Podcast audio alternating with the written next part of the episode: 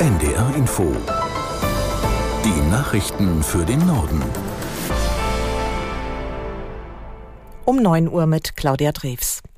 Die von Israel und der Hamas ausgehandelte Waffenruhe wird bislang eingehalten. Heute sollen deshalb voraussichtlich weitere israelische Geiseln in der Hand der Hamas gegen palästinensische Häftlinge ausgetauscht werden. Aus Tel Aviv, Julio Segador. Medienberichten zufolge sollen erneut 13 Israelis in Freiheit gelangen. Unklar ist, ob zusätzlich wie gestern noch weitere ausländische Geiseln den Gazastreifen verlassen können. In der Nacht äußerte sich auch Efrat Baron Harlev, der Direktor der Schneider Kinderklinik in Petach Tikva bei Tel Aviv. Dort wurden acht der 13 freigelassenen Geiseln eingeliefert. Die Ärzte würden alles tun, um die Geiseln, die zurückkehren, bestmöglich körperlich und psychologisch zu betreuen. Die Grünen setzen heute ihren Bundesparteitag fort. Auf dem Programm steht unter anderem eine Diskussion über die Migrationspolitik. Aus Karlsruhe Volker Kinkel. Der Bundesvorstand sagt klar, der russische Angriff auf die Ukraine habe die Zahl der Flüchtlinge nach Deutschland stark erhöht und das bringe viele Kommunen an ihre Grenzen. Es gelte deshalb, die Kommunen finanziell besser auszustatten, mehr Wohnungen zu bauen und Kitaplätze einzurichten. Es müsse aber auch mehr Sprachkurse geben und schneller die Möglichkeit für Flüchtlinge arbeiten zu gehen.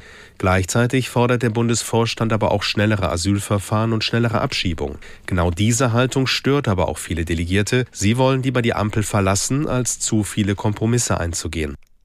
Die SPD hat Bundesfinanzminister Lindner aufgefordert, die Verlängerung der Energiepreisbremsen bis Ende März kommenden Jahres sicherzustellen.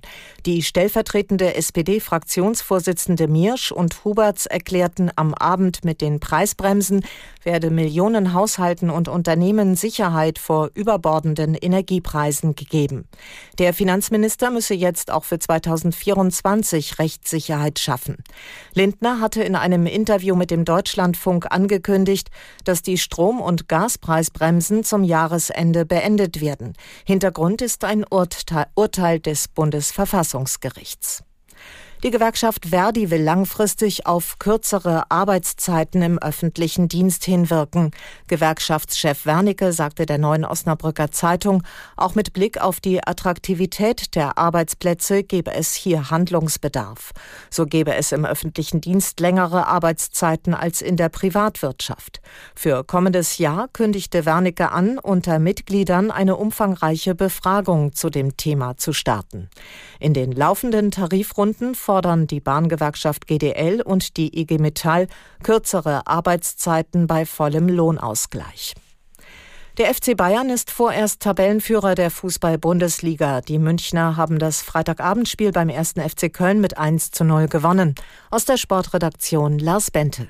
Harry Kane erzielte das entscheidende Tor. Es war sein 18. Treffer im 12. Spiel. Bundesliga-Rekord. Die Bayern könnten heute in der Tabelle von Leverkusen überholt werden, wenn Bayer in Bremen gewinnen sollte. Außerdem empfängt am Nachmittag unter anderem auch noch Wolfsburg den Tabellenvierten aus Leipzig.